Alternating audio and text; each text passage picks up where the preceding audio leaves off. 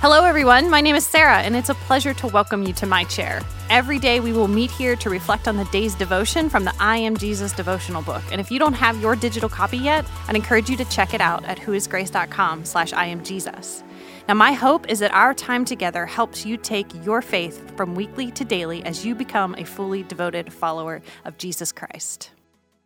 Today is Tuesday of week six, and we are on page 37 in the I Am Jesus devotional book. For the next three days, we're going to break down John 14, 6. I am the way and the truth and the life. We're going to reflect more deeply on each of those words profound, radical, life changing words. Jesus was either a raving lunatic or he was the Son of God. Yesterday, we made a commitment to believe. Today, let's follow the way. Isaiah 43 is our focus, and it might seem odd that we're jumping back to the Old Testament to reflect on Jesus as the way, but remember, on the pages of the Old Testament, God wrote a story that points to the way, to Jesus. In fact, in Isaiah 42 and 43, the people of Israel are confused by their oppression and their exile, and God is making it clear to them that He is their only Savior. They need to return to trust in Him alone, they need to return to belief. So let's dig into Isaiah 43 15 through 21 and find our way to Jesus alongside God's people. I am the Lord your Holy One, the Creator of Israel your King.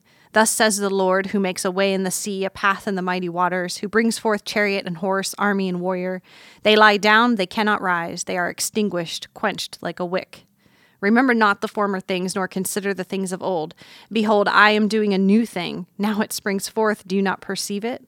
I will make a way in the wilderness and rivers in the desert. The wild beasts will honor me, the jackals and the ostriches, for I will give water in the desert, rivers in the wilderness, to give drink to my chosen people, the people who I formed for myself, that they might declare my praise. First, let me say that I love how God reveals himself in verse 15. He uses four names, and the names of God have so much to teach us about his character and his plans for us, but I'll save that for a later day. Verses 16 and 17 are a clear reminder of the Exodus. God led Moses to lead the Israelites out of Egypt. He miraculously parted the sea for his people, and then he closed it over Pharaoh's mighty army. The great deliverance. Is Isaiah's audience knew this history well, but then verse 18 turns a corner and God says, Remember not.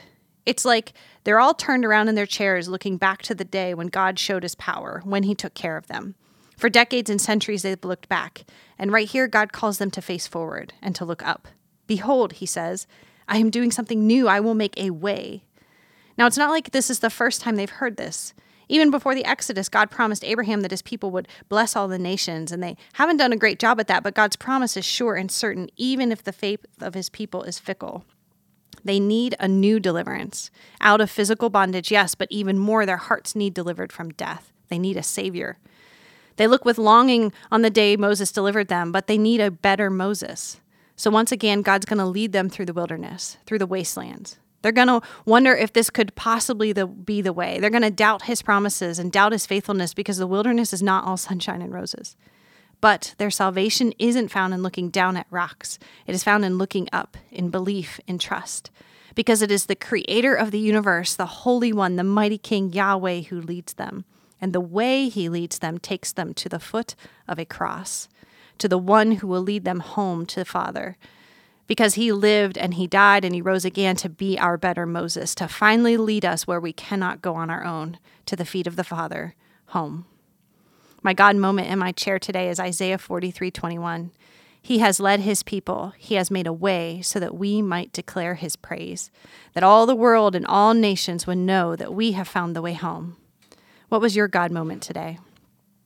Let's close with a brief prayer. Jesus, I believe you are the way. You are worthy of my trust, my obedience, my devotion. Forgive me for believing I can find a better path, a better way to a full and abundant life. You alone know the way through the wilderness of this life, and you have promised to lead me home. I'm here, Jesus. I'm following. Amen. Thank you for joining me. Remember, you can always access Grace's daily read plan at whoisgrace.com slash read. And please like, subscribe, and share this podcast so others can find it. I look forward to meeting you at my chair again tomorrow.